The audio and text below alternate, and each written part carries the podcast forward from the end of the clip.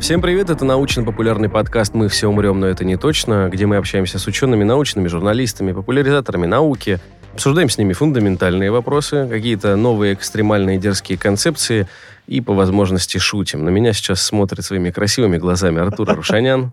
Всем привет. Меня зовут Артем Буфтяк, и мы вам как-то обещали в начале сезона, что у нас будет эпизод про муравьев. Да, Обещание наконец. нужно выполнять.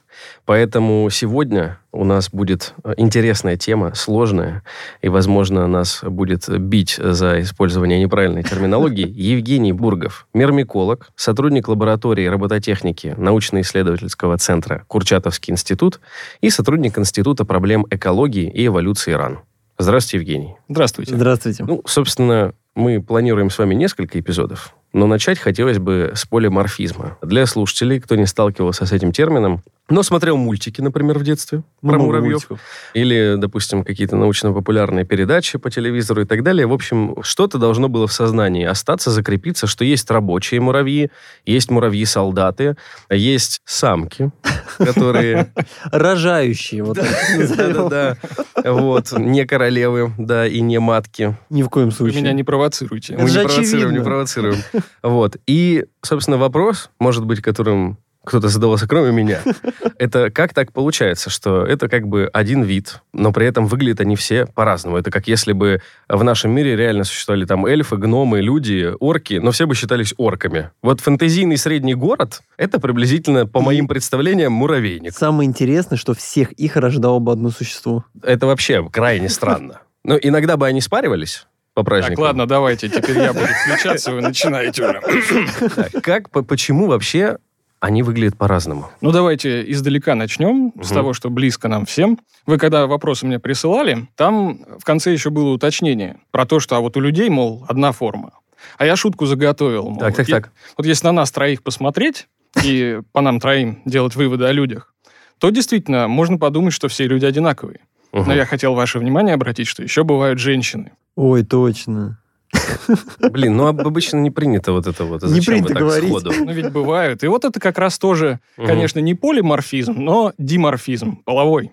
Ага. Вот. Обратите внимание, даже в человеческом обществе функции женщин и мужчин, так или иначе, ну хотя бы на уровне репродукции, отличаются. Но женщина не крупнее меня там в пять раз. Нет, такое бывает. Но я имею в виду, что в среднем э, нету такого, что, допустим, мужчина там больше женщины в три раза, у него особенное строение рук э, и вообще его там функции. Ну, в общем, короче. Но в норме тестостерон, он э, сильно способствует развитию мускулатуры, и поэтому ну, такие физические возможности мужчин в среднем больше. Ну да. Вот. Половой диморфизм характерен не только для людей, он характерен для очень многих животных, растений, вообще для живых организмов. И изначально у тех насекомых, которые потом стали муравьями, разумеется, тоже были, во-первых, самцы и самки. Мгм. Я думаю, здесь э, вопросов не возникнет. Эти насекомые были похожи на ос, собственно, скорее всего, они были осами. Вот. И э, у нас, у людей, пол определяется одной хромосомой, а у муравьев и у многих других насекомых он определяется набором хромосом в яйце. Из оплодотворенных яиц выходят самки, а из неоплодотворенных развиваются самцы. Вот. И исходно такой же был вариант и у предков муравьев. Вы Давай, такую вещь сказали, а осы, получается, древнее муравьев. Это вообще В, возможно? в целом древнее, но современные осы не древнее муравьев. Ну да, да, ну сам факт интересно, конечно. То есть они летали, а потом решили такие, мы будем жить на суше, как... Хочу муравейник. Нет, на самом деле они сначала стали летать, а Мгм. потом уже решили обратно вернуться Да-да-да, вот я на к- поверхность к и стали муравьями, да. Обалдеть. Хорошо, давайте тогда, собственно, про самок и самцов и поговорим. Вы сказали, самец — это не оплодотворенная личинка. Ой, точнее, нет. э, Самец яйцо. развивается из неоплодотворенного яйца. Да, не оплодотворенное яйцо, а самка — оплодотворенное яйцо. Да. Ну, собственно, по классике э, кино. Там было про стулья, у нас про яйца. Откуда яйца? Яйца, э, воз- если вы про курицы и, и яйца, то это стандартный вопрос, что раньше, яйцо или курица, правильный ответ яйцо. Мы с этим полностью согласны. Кто Откладывают. яйца? У современных муравьев, разумеется, яйца откладывают в основном самки. Их, то есть, много. Это не одна самка. Бывает по-разному. Да, это, это мы уже ближе к структуре семьи. Мгм. Вот. э, Я бы предложил еще чуть назад вернуться к полиморфизму. Вот следующим шагом в эволюции муравьев было как раз утрата крыльев рабочими особями. И отчасти самками. То есть э, рабочие особи, переходя от добычи локальных, но очень богатых источников ресурсов, они перешли к освоению больших пространств. Вот, на, на почве, в кронах деревьев, в подстилке и так далее. И рабочие утратили крылья. А также в процессе приспособления к э, конкурентной борьбе за возможность размножаться, рабочие утратили и возможность размножаться тоже. То есть рабочие особи — это функционально бесплодные самки, но главное слово здесь не самки, а функционально бесплодные. То есть получается так. Есть семья муравьев. Изначально размножаться могли все. Но так как рабочие, вот эта каста, ее там не допускали к размножению, у них эта возможность пропала просто как неиспользуемая. Сложно сказать, в какой момент Ну, это произошло логика. до утраты крыльев. Есть варианты разные. То есть у пчел, например, тоже есть рабочие, они тоже функционально бесплодны. Вот и у многих других насекомых Мгм. такие варианты есть. Не могу вам сказать, когда именно что происходило, но рабочие у большинства муравьев утратили возможность спариваться и откладывать яйца, из которых может кто-то выводиться. То есть у многих видов рабочие могут откладывать кормовые яйца. Они Даже такое есть. да, там нет, собственно, никакой репродуктивной части, но... Это консерва, то есть. Да, такие своеобразные консервы. На На самом деле, часть консервов это жировое тело муравьев, вот, а кормовые яйца это возможность его, так сказать, обобществить. Вот оно, вот оно. Так, хорошо. А кто тогда участвует в... Кто выиграл в борьбе за размножение? Если рабочие проиграли, то победителями остались... Виды. На самом деле, это я бы не сказал, что это какой-то проигрыш или нет. Дело в том, что такая стратегия, когда значительная часть особей у насекомых Да-да-да. э, перестает размножаться и только выполняет некие общественно важные функции, а часть особей, обладая огромным репродуктивным потенциалом, полностью компенсирует утрату значительной части социума возможности размножения, э, вид в этом выигрывает. Не-не-не, я имел в виду, в семье этой остаются особи, их как назвать? Просто самка? Конечно, э, те особи, которые размножаются, которые откладывают яйца, вот это самки. А, а, Она и- может быть одна или их может быть несколько. Вот. Можем как раз о структуре семьи муравьев поговорить. Да-да-да, Можно да. я сразу вопрос? Ну, задам давай, быстро? так. Конечно. Вот самка, она, одна- ну, предположим, она одна, да, в каких-то ус- условиях. Если ее не становится, то новая появляется? Или все, популяция конкретно вот этого муравейника вымирает? Ученый достал в лаборатории пинцетом ее. Что делает семья муравьев? В лаборатории погибает после этого. Блин, серьезно? Да, печаль. Вообще без шансов. Ну, разумеется, у рабочих муравьев некоторых видов остается возможность откладывать яйца, там кормовые, и Мгм. в редких случаях из этих яиц, поскольку они неоплодотворенные, могут выводиться самцы, Ага. да, но самку вывести сами по себе они не могут. Зато в природе, в осиротевшую семью, если, если там действительно была одна самка, Мгм. могут попасть другие самки. Тогда следующий вопрос. Откуда появляется самка? Из яиц, которые откладывает самка Ну, того же получается... вида. Я просто, что Не, понять... Обратите, давайте сначала. У большинства муравьев три касты особей. Это самки, самцы и рабочие. Мгм. Вот когда самки и самцы выходят из коконов, из куколок, они крылатые. Дальше они вылетают обычно из муравейника, распределяются по территории, спариваются, самки отбрасывают крылья, а самцы, простите, коньки.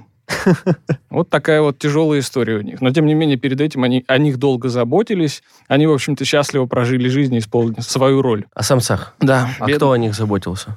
Рабочие. Так, они спарились, и самки, они возвращаются потом Самки могут попасть куда-то. Они могут э, в некоторых вариантах э, основать новые муравейники, они могут присоединиться к существующей семье своего вида или, редко, другого вида. Другого вида? Да, даже такие варианты есть. Обалдеть. Давайте в дебри не, не уходить. не у нас будем, хорошо. Ну вот, кстати, это и есть, получается, полиморфизм, что у рабочих нет крыльев, у самок и, и самцов есть крылья. Обращаю ваше внимание, исходно разница самцов и самок. Одни откладывают яйца, другие репродуктивный материал вводят в самок. Вот. И дальше э, происходит, ну, у многих насекомых редукция половых функций части особей, формируются рабочие. Вот. У муравьев они бескрылые. Вот. А дальше есть еще более глубокая специализация, давайте о ней поговорим. Ну, сейчас, сейчас, секунду. Да-да-да. И при этом, получается, самки и самцы значительно крупнее, чем рабочие. Не обязательно. Не всегда. Не всегда. То есть это у некоторых видов прям ярко выражено. Вот я Ну, ra- видел. различия, во-первых, крылатые. То есть от, от рабочих они отличаются, во-первых, наличием, отсутствием крыльев. Вот, э, в смысле, у половых особей они исходно есть, а у рабочих их исходно нет. Мгм. И получается, что... А вот самка есть, она у нас откладывает яйца. не спариваясь с самцом. Просто откладывает яйца, из них появляются рабочие. Или откуда Нет, если она не спаривалась с самцом, то из отложенных ей яиц могут вывестись только самцы. Поэтому нормально э, функционирующая самка обязана предварительно спариться, причем желательно со многими самцами. И после этого она может рабочих производить. Да, после этого она может откладывать яйца, из которых будут выводиться и рабочие, и самки. А как а, она... а из неоплодотворенных яиц этой же самки могут выводиться Самцы. самцы. да. У самок муравьев есть специальная емкость для семенной жидкости, называется она сперматека. Во время лета, точнее после лета, во время спаривания, возможно, с несколькими самцами, самка муравьев накапливает семенную жидкость и в течение всей своей жизни ее потихоньку расходует. Больше не будет ни разу у нее А вот спаривания? такая, с одной стороны, тяжелая, с другой стороны, интересная жизнь. А я, знаете, что понять не могу? Как получается, что одна самка становится главной? А вот тут главная ошибка. Она, во-первых, часто не одна, а во-вторых, она не главная. Ну, а какая тогда, если мы говорим, что в муравейнике может быть одна самка? Да, может быть.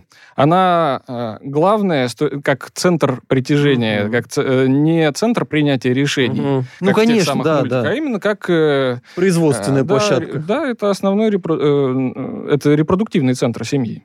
Просто я что понять не могу, почему она осталась одна в муравейнике? Она не обязательно одна в А, муравейнике. вот. Только в маленьких семьях Мгм. до нескольких тысяч особей может быть одна самка. Вот когда вы в лесу видите муравейники рыжих лесных муравьев, там Мгм. по метру, по полтора в диаметре, ну, представьте себе, там сотни тысяч рабочих особей. Как их может производить одна Вот, самка? вот А так она там не одна, вот и Вот все. этот миф-то и есть, что вот этот весь муравейник родила одна. Да, это именно что миф. Там Да. множество самок. Как она определяет, какое яйцо будет, из которого рабочий появится, или появится самка, или самец в случае, если... Точнее, а появится... Самцом понятно, я... самец, да-да, просто- Сам- Самец неоплодотворенное яйцо. Все. Вот. А, ну, разумеется, у яиц есть свои генетические особенности. И одна генетическая программа запускает развитие из э, личинки самки, а другая рабочих. Но, важно, еще самок нужно да и других, и самцов тоже нужно выкармливать особым образом. Если семья не может выкормить половую особь, то она не развивается полноценно, могут такую личинку недокормленную, например, съесть, или она может не развиться нормально. Вот такой механизм регуляции тоже. Ну просто, ну как, она же не одно через одно яйцо откладывает, одно с рабочим, одно с... Конечно, не одно через одно. Там до- довольно небольшая доля яиц, которые... Именно оплодотворенных яиц, из которых могут развиться самки, и их, еще раз обращу ваше внимание, что их этих личинок, вы- которые вывелись из этих яиц, еще должны выкормить соответствующим образом, чтобы... Именно личинок уже. Да, личинок, разумеется. Мгм. Просто это, знаете, там, когда у вас э, какой-то конвейер или программа, вы там подкручиваете настройки или так далее. А вот э, здесь как, как это биологически регулируется? А система не централизована, как раз э, центральной программы нет, вариантов очень много. Повторюсь, самки могут прийти извне, рабочие муравьи могут их принять или не принять. Переменных куча. Да, очень много переменных, и очень много вариантов. Вот у многих видов муравьев есть возможность в семьях иметь множество самок. То есть э, семьи эти полигинные, а не моногинные, как это в большинстве мультиков. То есть нет такого, что муравейник, да, самки знают, что нам нужно, грубо говоря, 100 рабочих, 100 самцов. То есть нет такого пропорции четкой. Сколько должно быть в муравейнике его жителей пропорционально. Я уверен, что они таким планированием не занимаются. То есть все это случайность и стечение обстоятельств. Не случайность, но стечение обстоятельств. То есть если много, допустим, она родит э, нерабочих, Если да? вдруг... э, Их да, не я прокормишь. опережаю ваш вопрос. Да-да-да. То есть если вдруг, вдруг так окажется, что... Ну, ошибка. Ну, что-то пошло не так, неважно. Что э, очень много яиц, из которых выводятся именно самки, то их не смогут выкормить в полном объеме. Мгм. Возможно, часть личинок съедят. Мгм. Вот так. а если самцов? Да, То же самое. э, Опять же, могут выкормить, выкормят, самцы вылетят. У рыжих лесных муравьев часто так бывает, что семьи специализируются на производстве самцов или самок. Вот в, в какую-то часть сезона часть комплекса э, выводит самцов, а часть самок тоже очень интересно. Ну, соответственно, у кого-то больше оплодотворенных самок. Все это не Вот сообща. Ну, а какие-то моменты синхронизации есть. То есть, по крайней мере, моменты выхода половых Мгм. особей из гнезд, они примерно синхронизированы. Обычно после похолодания и Мгм. резкого потепления. То есть им как раз удобнее летать. И э, ближе к тому моменту, когда они уже достаточно выросли, достаточно взрослые и для того, чтобы летать, и для того, чтобы спариваться, имеют хорошие запасы, я про самок. Вот для того, чтобы либо основать новые семьи, либо всю жизнь, там это много лет, производить рабочих особей. А, так хорошо. Тогда, если вот э, как бы эту секцию закрывать с вопросами, почему эволюционно не получилось более выгодно иметь какую-то одну особь, которая может и выполнять функции рабочих, и функции, э, допустим, там, самцов или... Ну, как у людей, плюс-минус. Мы, конечно, отличаемся, но плюс-минус там мы могли бы заметить э, муравьев и самцов, и самок, которые собирают, там, ищут пищу, занимаются там исследованием местности, патрулированием, выкармливанием личинок и так далее. То есть чем была продиктована необходимость специализации, вот если так сказать? В смысле репродуктивной специализации. Если сравнивать именно муравьев с людьми, то в первую очередь репродуктивными возможностями особи. У насекомых эти репродуктивные возможности значительно выше. И, скажем, обратите внимание еще раз на людей. У нас все-таки есть некая возрастная специализация. То есть э, репродукцией занимаются относительно молодые люди, но при этом уже достигшие какого-то социального статуса. Мгм. Вот а у муравьев другой вариант. У них жизни покороче, у них значительно короче период социализации, то есть вхождения особи в социум. А, И поэтому они могли себе позволить репродуктивную специализацию. Вот. А дальше в некоторых условиях, например, у муравьев-листорезов, еще появилось множество каст рабочих особей. Как раз то, о чем вы говорите, когда рабочие особи очень сильно внутри одного вида, внутри одной семьи отличаются друг от друга. Да. У них это связано со специализацией на определенном питании. Муравьи-листорезы добывают листья деревьев, приносят их в свое гнездо, специальным образом обрабатывают, а в гнезде высаживают на специально обработанную культуру листьев споры грибов и выращивают грибы.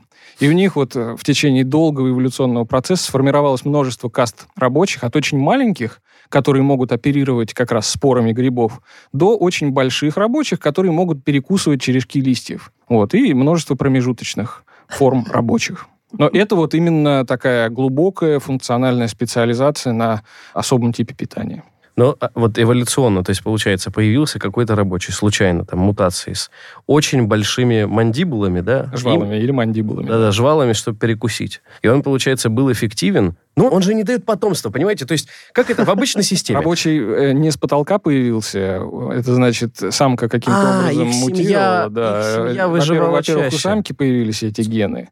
Вот. э, И да, вы правильно говорите, что если некие полезные адаптации сформировались у семьи, то это полезно в том числе для самок, которые там живут. И они выживают гораздо эффективнее, чем другие. Поэтому виды выигрывают. Листорезы это вообще, я так понимаю, как это, сверхмуравьи относительно обычных муравьев. Не знаю, сверх... Выращивать сверх- грибы, это же это грибы, Копатыч это от мира да. муравьев. Как вообще они? Это просто фантастика. То есть, На самом деле, если присмотреться, у других муравьев тоже очень много всего крутого. не, безусловно, безусловно. Просто здесь это муравьи и так в целом социальностью своей э, похожи на людей. А тут у них еще и, как это, переход произошел от собирательства к... э, Овощевое грибоводство. Ну, Если кор- там короче, да. аналогии искать, то тоже много найдется про рабовладельцев, потом как поговорим. Обязательно. прочее, да. Я очень да, надеюсь, что получится. И получается, что у них еще вот эти рабочие, вот вы сказали, получается, маленькие, чтобы оперировать спорами. То есть Да. под задачу меняется размер, Да. все они при этом остаются муравьями одной семьи, одного вида. Ну, немножко не так, не под задачу меняется размер, а увеличивается разнообразие, появляются Разнообразие, новые да-да. формы, и они оказываются адаптивными. Обалдеть.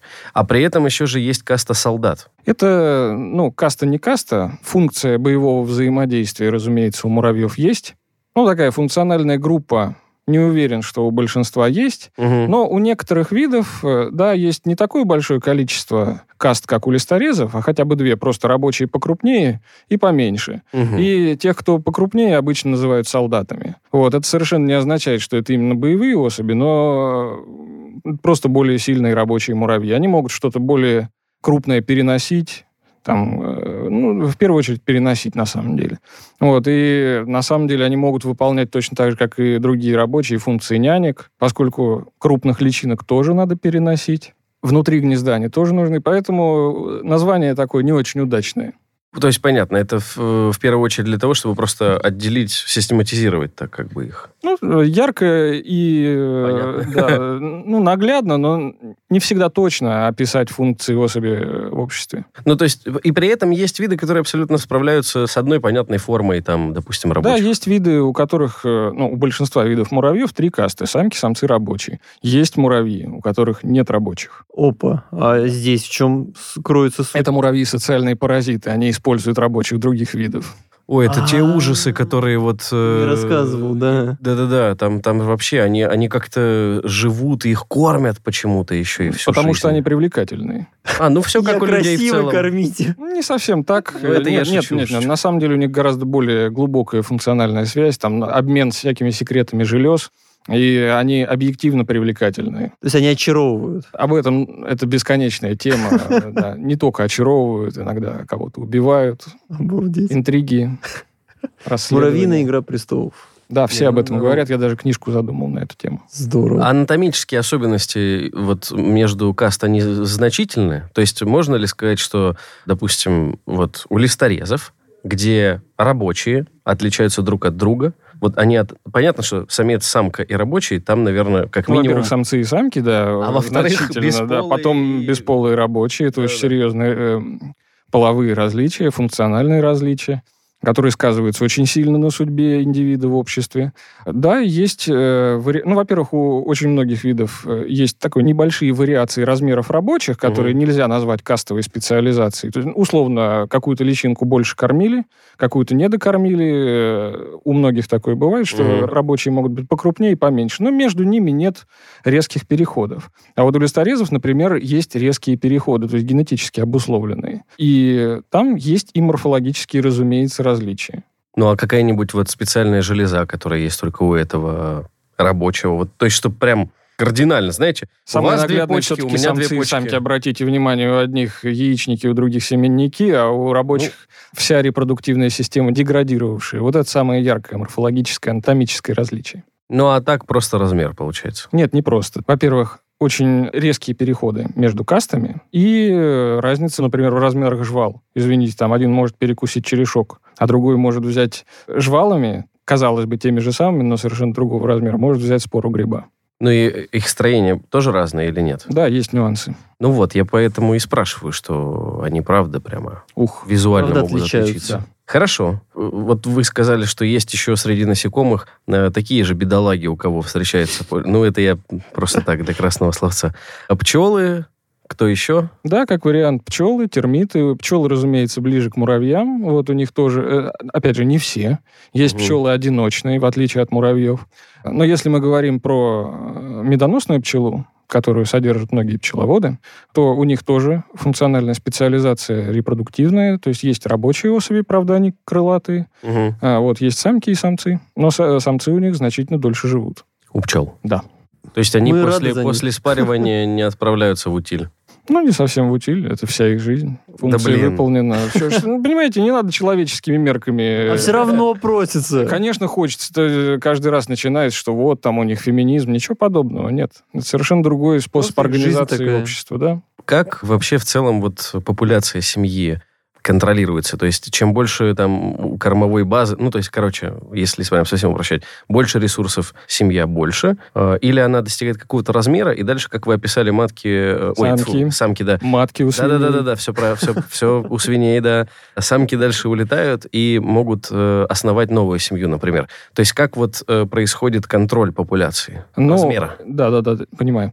Во-первых, надо обратить внимание на различные репродуктивные возможности самок. То есть, Мгм. во-первых, сколько самок в семье, во-вторых, сколько яиц за раз они могут откладывать. И как семья обеспечивает э, возможность выкормить всех э, личинок, которые из этих яиц вывелись. Мгм.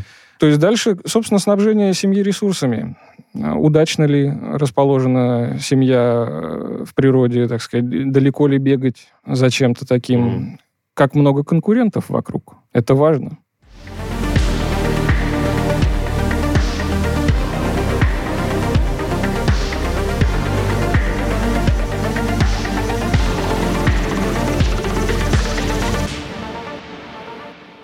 Мне, знаете, всегда было интересно, всегда хоть гуляешь по лесу, не знаю, по огороду, и встречаешь муравейники. Бывает муравейник 20 сантиметров, бывает полуметровый, Да. метровый, не знаю, огромные бывают муравейники. От чего это зависит? Во-первых, от вида.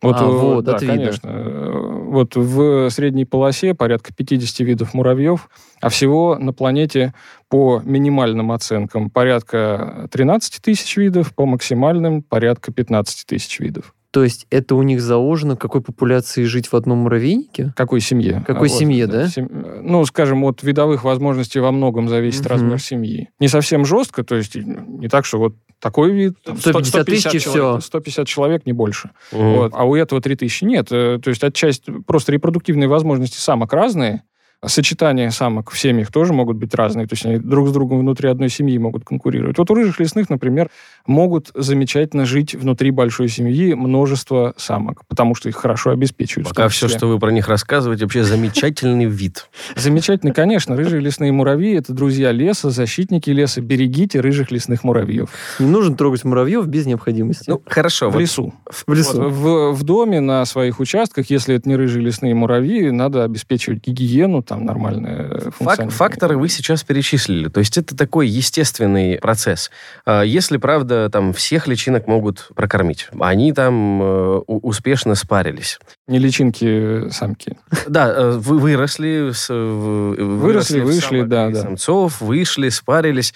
И дальше, например, э, каких-то самок приняли в семью, а каких-то не приняли, они пошли, основали свою семью. А как, э, от чего зависит, примут, не примут? То есть если нету надмозга, который говорит, Конечно. ты полетишь, ну вот, естественный получается процесс. Не централизованный. Да-да-да. И вот возьмем ситуацию, что там и места достаточно, и еды, и там конкуренты не жмут. Они откажут, получается, какому-то количеству самок, э, чтобы они ушли из семьи своей и основали? Как вариант, они могут сами начать ограничивать численность э, как раз популяции. Не А семьи, зачем? а популяции. Не зачем, а почему.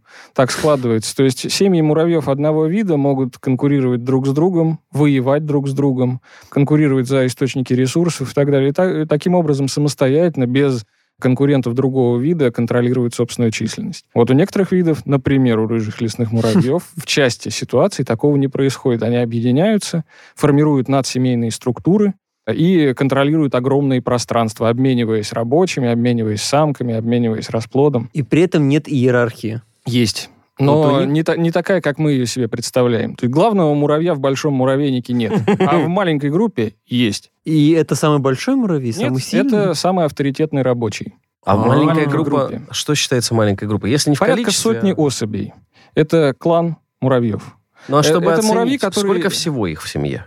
Чтобы Э, понимать, что разные- много, мало. Разные У варианты. То красных есть будем брать. у наших, рыжих лесных- у рыжих, ры- наших рыжих любимых, да. большой разбег от нескольких тысяч до э, сотен тысяч особей именно рабочих в одной Но, семье. но клан все равно 100. Клан порядка ста. То есть, Вот. э, да, То есть клан это это, единицы. мура- рабочие муравьи, которые индивидуально друг друга распознают. И поэтому могут как раз сформировать иерархическую систему. Соревноваться друг с другом. Кто-то из них будет доминирующим, кто-то нет. То есть они могут друг друга узнавать. Да, да, могут. Здорово. То есть контроль происходит естественным образом, просто в силу там условий. Да. Да-да-да, не, нет никакого там компьютера, который это все считает. И, соответственно, про количество особей внутри касты, ну, условно, мы тоже поговорили, как бы есть ресурсы, прекрасно. У нас будет много каких-нибудь там крупных, хороших рабочих. Нету, не будет. Организация семьи, тогда давайте вот к этому подступимся. Что она из себя представляет вообще? Ну вот как раз я начал говорить про то, что рабочие, как вы правильно заметили, могут друг друга, во-первых, узнавать. У семьи есть запах. Угу. Он очень сильно зависит от питания, и поэтому у разных семей сильно различается. И в первую очередь рабочие могут, ну так вот, прикоснувшись антенной к муравью, понять, он из моей семьи или из другой. И, кроме того, рабочие могут друг друга индивидуально распознавать. И вот группа рабочих порядка 100 человек может друг друга распознавать индивидуально, э, соревнуются, формируют иерархическую структуру. Вот в такой группке есть главный муравей. И в муравейнике, который весь состоит из таких кланов, есть множество главных муравьев, которые условно могут принимать решения. Совет старейшин. совет, да, муравьев. Нет, э, вот насчет советов это... э, не- Ну, хотелось бы, конечно. Муравьиный Это парламент. правильно. Но у них э, скорее так, когда старшие муравьи в каждой группе принимают сходные решения, то семья действует одинаковым образом. Да, еще важный момент, что в целом иерархия вот этих э, кланов она тоже имеется. Ну, не такая жесткая, но имеется. Э, условно, те, кто ближе к расплоду, к самкам, это наименее иерархически высокие муравьи, а те, кто добывают пищу и контролируют территорию, это более такие mm. важные, ну, в смысле, иерархически высокие, способные принимать решения. Тем не менее, те, кто ближе к самкам, о них больше заботятся. То есть такие вот интересные противоречия внутри Но, но это, это все еще рабочие. Это все, кроме самок и расплода. Да, да. Я к тому и говорю, что заботятся о них, хотя они рабочие, они не представители самок или самцов. Ну да. Все, собственно, всю сферу обеспечения представляют собой рабочие, да. Они строят гнездо, они обеспечивают перемещение тех или иных объектов внутри семьи, они обеспечивают добычу пищи, контроль территории и так далее. Кстати, вот про стройку-то гнезда интересно. Они тоже строят сообща? Да, сообща, координируя свои действия, но как раз не на уровне планов. То есть они... То есть нет какого-то дизайн-плана, как мы строим муравейник? Знаете, вот ну, дизайн-плана точно нет, э, поскольку мы их не видели. Так, так уже дов- довольно давно копаем, смотрим, вроде ни одного плана не находили. Но какой-то образ наверняка у каждого рабочего муравья есть. То есть он, э, скорее всего, даже генетически обусловленный, поскольку они почему-то строят очень похоже. Да. Да, вот. Ну, в общем, есть какие-то такие генетически обусловленные начала, которые позволяют им строить примерно одинаково, но при этом координировать свои действия на уровне вот э, там что-то ты не то делаешь, укушу-ка я тебя. Вот. Или вот это вот принеси. Очень много сигналов муравьи могут друг другу передавать. Ну, я бы это вообще в отдельную тему. Да, это отдельная тема. Интересно да. очень. У них получается, как правильно сказать, роли или задачи разные. Потому что наверняка же те, которые ближе, как вы сами сказали, к самкам, они будут выполнять, ну, не те же самые задачи, которые те, которые на периферии где-то ищут пищу или там Э, изучают э, местность? В целом, можно сказать, что муравьи в течение своей жизни, рабочие муравьи, переходят от заботы о потомстве к внегнездовой деятельности. Это не обязательно для всех, но в целом направление такое. А то есть чем муравей становится старше, тем больше вероятность того, что он выйдет на территорию и что-то там будет делать. Может в конце жизни уже так или иначе выбежать и что-то сделать и погибнуть. Давайте обговорим один момент. Да. Конец жизни муравья это сколько? Для разных видов по-разному. Для, например, муравьев рода формик, в том числе рыжих э, лесных муравьев, это порядка четырех лет. Один муравей 4 года живет. Да? Ну, это вообще, да, конечно, фантастика. Мне кажется, в мире насекомых это да, долгожители. Это, я бы не сказал, что долгожители, Нет? но это вариант, когда его никто не съел, когда он не ну, да, да, да, конечно. от других естественных условий. То есть, э, ну, дедовщина армейская практически. Э, по сроку службы. Да. Ну, потому что тут вы сами говорите, получается, чем он младше, чем, скорее всего, он ближе у него. Скорее, сколько прожил. Чем э, старше у него рассос, он уже может выходить за территорию части, в увал там и так далее. скорее выполнять боевые задачи. Вот как, когда он молодой, что он может делать? Он может кого-то почистить, он может что-то перенести. Вот. А по мере взросления он обретает очень полезный в жизни опыт, становится, возможно, становится злее. И опять же, в процессе внегнездовой работы он может обрести очень важные для семьи боевые навыки. В процессе охоты, в процессе взаимодействия с другими семьями муравьев и так далее. Но при этом, получается, они кланами все еще... То есть единица у нас функциональная Функциональная это клан. единица клан, но, тем не менее, бывают, во-первых, семьи кланы. Есть виды, у которых очень маленькая численность особей в семье, угу. порядка как раз 100 особей. Вот. Но если в семье несколько кланов, то они функционально объединяются. В первую очередь как раз заботой о потомстве. И одним гнездом. А как они понимают, что мне пора выходить, например? Вот я вам не могу рассказать. Вот захотел он, и надо выходить. Или, например... Не, на самом деле так исторически сложилось, правильно сказать так. Важным стимулом может быть, например, отсутствие в семье пищи. То есть, когда у тех видов, угу. у которых самки самостоятельно основывают новые семьи, вот первые выходящие из куколок рабочие как раз могут выходить на поверхность, потому что э, нужно что-то есть. Запасы самки истощаются, она не может бесконечно их кормить. Угу. Вот, и как раз молодой рабочий должен стать фуражиром, то есть добытчиком пищи. А она их кормит? Конечно. У нее есть, во-первых, жировое тело, а во-вторых, крыловые мышцы, которые постепенно разлагаясь, могут стать кормом для э, новых муравьев. Они едят ее. Ну, не целиком. Но не целиком. в плохом развитии событий, когда что-то идет не так, могут вообще-то ее съесть. То есть, а, на, на самом деле... без потомства. Селяви. А, вот. Но она же не одна, опять же. Нет, Ну. она может быть как раз одна. То есть бывают катастрофические варианты для- для, сожрут. молодых семей, да. Что угодно может пойти. Ну, то есть это эволюционно правильнее, потому что они могут протянуть до момента, когда к ним другая самка прилетит. Логику просто хочу понять. Нет, логика такая, что большинство семей, э, обладая теми же способностями, выживают. Ну, в каких-то катастрофических условиях, ну, вот так сложилось, съели.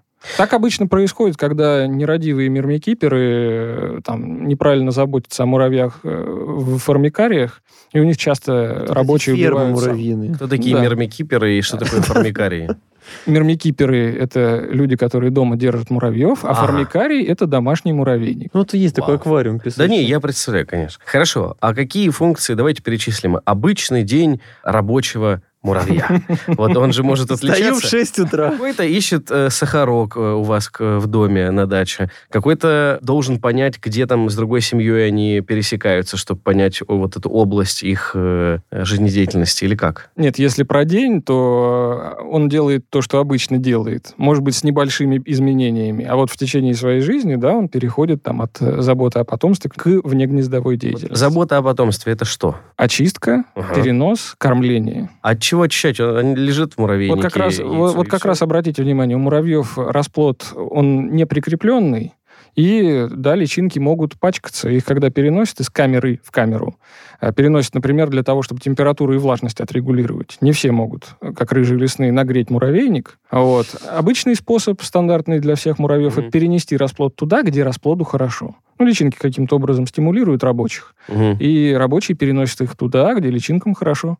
Вот, а в процессе переноски, в процессе там, ну, помещения их там на какую-то, ну, скажем, на песок, личинка может испачкаться, ее надо почистить. Я, кстати, вспоминаю... Как песок ей помешает? По-разному. Мало ли, что там в песке еще, что там на нее налипло. Ага, Я вот. просто вспоминаю из детства, когда есть муравейник, и его заливают чем-то водой, ну, не знаю, слейки, чем угодно, то выбегают муравьи с такими белыми шариками как раз. Это они спасают личинок. Это, спасает это расплод, куколки да. или яйца? Э, Не знаю, что вы конкретно видели, но это могут быть яйца, это, совсем- это скорее очень маленькие такие цилиндры. Да-да-да, вот, ну, я э, просто помню, что они это- чем-то это выбегали. яйца. А покрупнее могут быть личинки, если присмотреться, они сегментированы. Мгм. И Мгм. более темные, но довольно крупные куколки. Ну, личинки тоже могут быть крупными. В общем, не знаю, что То вы есть видели. даже в случае какой-то катастрофы они в первую очередь спасают потомство. Ну, те, кто работает с расплодом, разумеется, они первым делом хватают его. И- а те, кто там другими делами занимаются, они могут заняться другими э, Опасно. полезными вещами. Они, значит, хорошо, они вот чистят у нас личинки и яйца чистят, да? Ну, вот яйца рабочие. э, не... Переносят их из Лучше камеры в личинок. Вот камеру. наибольшей заботы требуют как раз личинки. Хорошо. А пищу кто-то приносит ее, складирует где-то, или они сами питаются, вот я читал, и носят питательное вещество, потом кормить друг друга даже могут, как пингвины. У муравьев есть специальная адаптация как раз для общественного образа жизни и обобществления пищи. У них один из отделов кишечника называется зоб или Мгм. общественный желудок. Он может накапливать жидкую пищу. То есть муравей, который что-то жидкое добыл или там что-то твердое переработал в жидкое, Мгм. он может этим поделиться с другими муравьями. И таким образом они могут сформировать запасы, ну, такие не ну, недолговременные, скажем так, но на самом деле довольно большие, и обмениваться ими регулярно. А долговременные? А по-разному. Долговременные, там, скажем, у наших муравьев во время зимовки это может быть жировое тело, то есть они, э, все муравьи за сезон накапливают питательные вещества в виде жира и могут, э, ну, скажем, либо сами их расходовать, либо, если у рабочего еще функционируют яичники, так, такое бывает, они могут откладывать кормовые яйца. Обычно это происходит как раз весной. То есть складируют, получается. Ну, такие вот интересные. А есть варианты э, муравьев. э, У некоторых видов есть специальные особи, которые очень сильно раздуваются. Как раз зоб у них очень большой.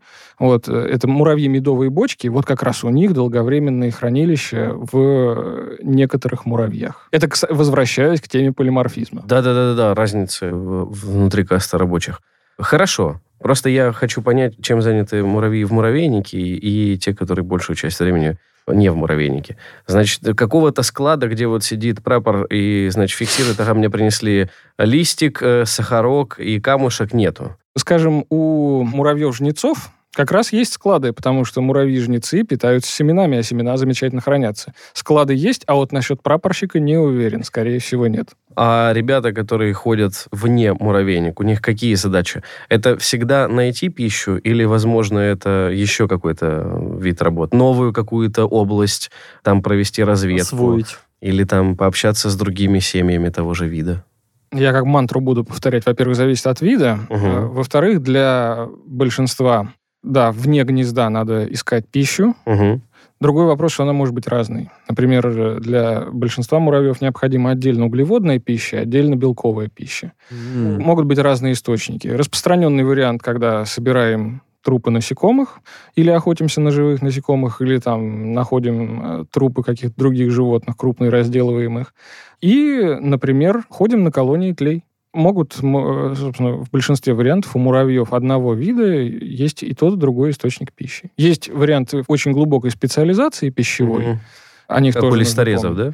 Да, как у листорезов. Есть муравьи, например, которые вообще в норме, кроме лета, из муравейника не выходят, а держат, например, тлю на ближайших к муравейнику растениях под землей. Вот. Тля Но это кто? Что это? тля — это э, другое насекомое, у которого с муравьями симбиоз. Тля, на самом деле, есть другие насекомые симбионты муравьев, но тля, скажем так, один из самых популярных. Тля пьет сок растений и выделяет э, сладкий сироп, который называется пать. Вот. Для наших отечественных муравьев, э, для всех необходим симбиоз с теми или иными видами, в основном тлей. Но лесные, например, я так понимаю, с Нет, ними... лесные тоже. Тоже? Конечно, сахар нужен. Откуда его брать? То есть тля это просто другой вид, который вот... э, Другой вид насекомых, да. А их в чем... эм, Выгода. Выгода, да, от того, что они кормят муравьев этим Муравьи сиропом. их охраняют. Муравьи могут, не все, но могут э, на зиму, например, переносить тлю с колоний, как раз колония тлей, они могут ее переносить к себе в гнездо. Мгм. И, э, по Там тепло. Там теплее. Мгм. Вот. Тле самой в данном случае ничего не надо делать, ее уже перенесли. Муравьи охраняют свои колонии тлей обычно от хищников, и поэтому для тлей это очень выгодно. И эти отношения тоже формировались десятки миллионов лет. Давайте тогда в конце еще проговорим, чтобы картину эту уже полностью мозаику собрать. Э, Яйцо, личинка, куколка. Что это за этапы? Как, Ну, как- самом- это выглядит? Э, На самом деле яйцо, личинка, куколка — это этапы жизни насекомого с полным превращением, с метаморфозом. То есть из яйца выходит личинка, ее в случае муравьев кормят, она растет, несколько раз линяет, потом формирует куколку, ее уже кормить не надо, ее нужно только переносить, защищать, мгм. и из куколки выводится взрослое насекомое, взрослый муравей. Ну а смотрите, вот, допустим, отличие яйца от личинки. Яйцо это, допустим, оно там не может перемещаться само и так далее. Личинка, она уже как-то что-то у Личинка нас... может есть, это очень полезно, и может расти. Вот. Есть и расти. О, супер, вот, Да. отлично, уже есть отличие. Кон- А, Конечно, есть. Но, э, но ей еще надо, то есть у нас, типа, мы э, сначала из яйца превращаемся в личинку, а личинке надо еще потом зачем-то, ну, видимо, так необходимо с точки зрения биологии, превратиться в куколку. И куколка, она в коконе, да? Это на самом деле личинки необходимо превратиться во взрослое насекомое, но вот Да-да-да. по- взмахом волшебной палочки не может, поэтому формирует защитную оболочку, и внутри этой защитной оболочки кардинальным образом перестраивается. А сама формирует? Да, сама. То есть ее никто не обматывает вот этим вот Нет, мо- могут раздеть, как вариант. Для чего? съесть. Как вариант съесть. Если вот так вопрос поставить, какие самые часто встречающиеся, потому что редко встречающиеся их будет много, мы все, наверное, перечислим, он у нас, допустим, рыжий муравей лесной от листореза тропического, да, сильно, наверное, отличается. А вот что является характерной особенностью? Вот если бы вас спросили, чем муравьи больше всего отличаются от других насекомых? Потому что насекомых-то очень много. Вот что у них чаще всего встречается у всех-всех-всех видов? Вот прямо такие четкие, прослеживающиеся почти всегда особенности. У муравьев есть четкие особенности строения крыльев, по которым их можно Мгм. отличить от остальных насекомых. У большинства муравьев три касты особей, рабочие, Мгм. самки и самцы.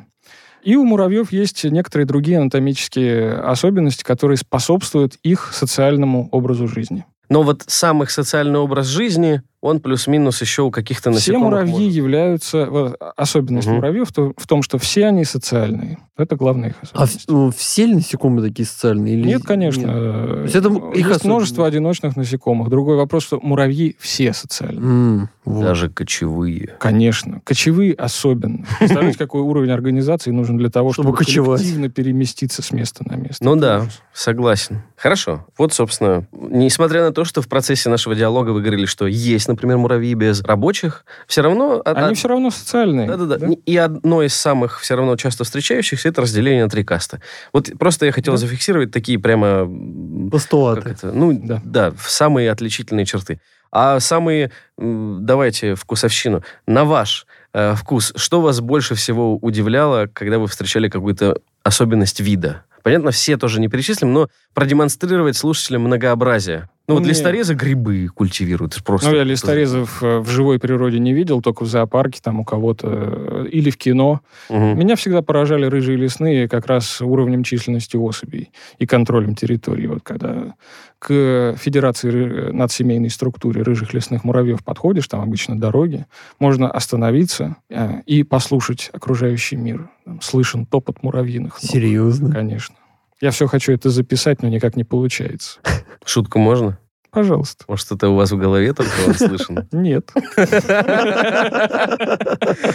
Так, хорошо. Почему-то большинство слышит. Ну, на самом деле, очень много насекомых, десятки тысяч насекомых очень громко шумят. Маршируют. просто они должны же синхронизироваться. Нет. Все равно слышно. Даже вот эта какофония.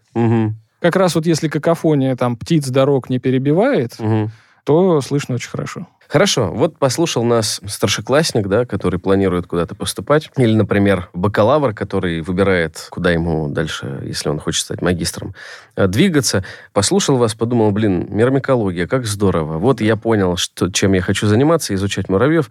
Видов много. Евгений поделится, если что, областью для изучения. Что вы ему посоветуете, какая база необходима? То есть, если это у нас человек, который только получает высшее образование, и два таких вопроса. И если он отучился на каком-нибудь биофаке, не знаю, МГУ, например, хотя там тоже, конечно, их миллион. Но что точно должен знать человек, который хочет работать с муравьями? По-хорошему должно быть биологическое образование Мгм. И основная специальность, по которой э, можно научиться на мирмиколога, это энтомология. На самом деле это специальность аспирантуры. Но вообще, Ага. да, но вообще гораздо больше вариантов, просто они не такие очевидные. Если исследовать, например, структуру гнезд муравьев, почвенных, например, гнезд, это может быть человек по специальности почвоведения. Если заниматься адаптацией каких-то принципов организации сообществ муравьев или там анатомических особенностей для технических систем, то это может быть технический специалист. Но самое главное это изучать материалы по муравьям, Мгм. готовиться, в общем, к этому. Ну, база биологическая, а В дальше основном, да. и химик, наверное, потому что они же ферментами общаются. Но это... Не только, но да, хими- может э, стать мирмикологом вполне человек и со специальностью химии. Очень много всяких нюансов. В общем, э, если заниматься наукой, то междисциплинарный подход вполне Конечно, себе. Да. Хорошо, спасибо большое. Напоминаю, что сегодня у нас в гостях был Евгений Бургов, мирмиколог, сотрудник лаборатории робототехники Курчатовского института и Института проблем экологии и эволюции РАН. Услышимся в следующих выпусках. Всем пока. Всем До пока. свидания.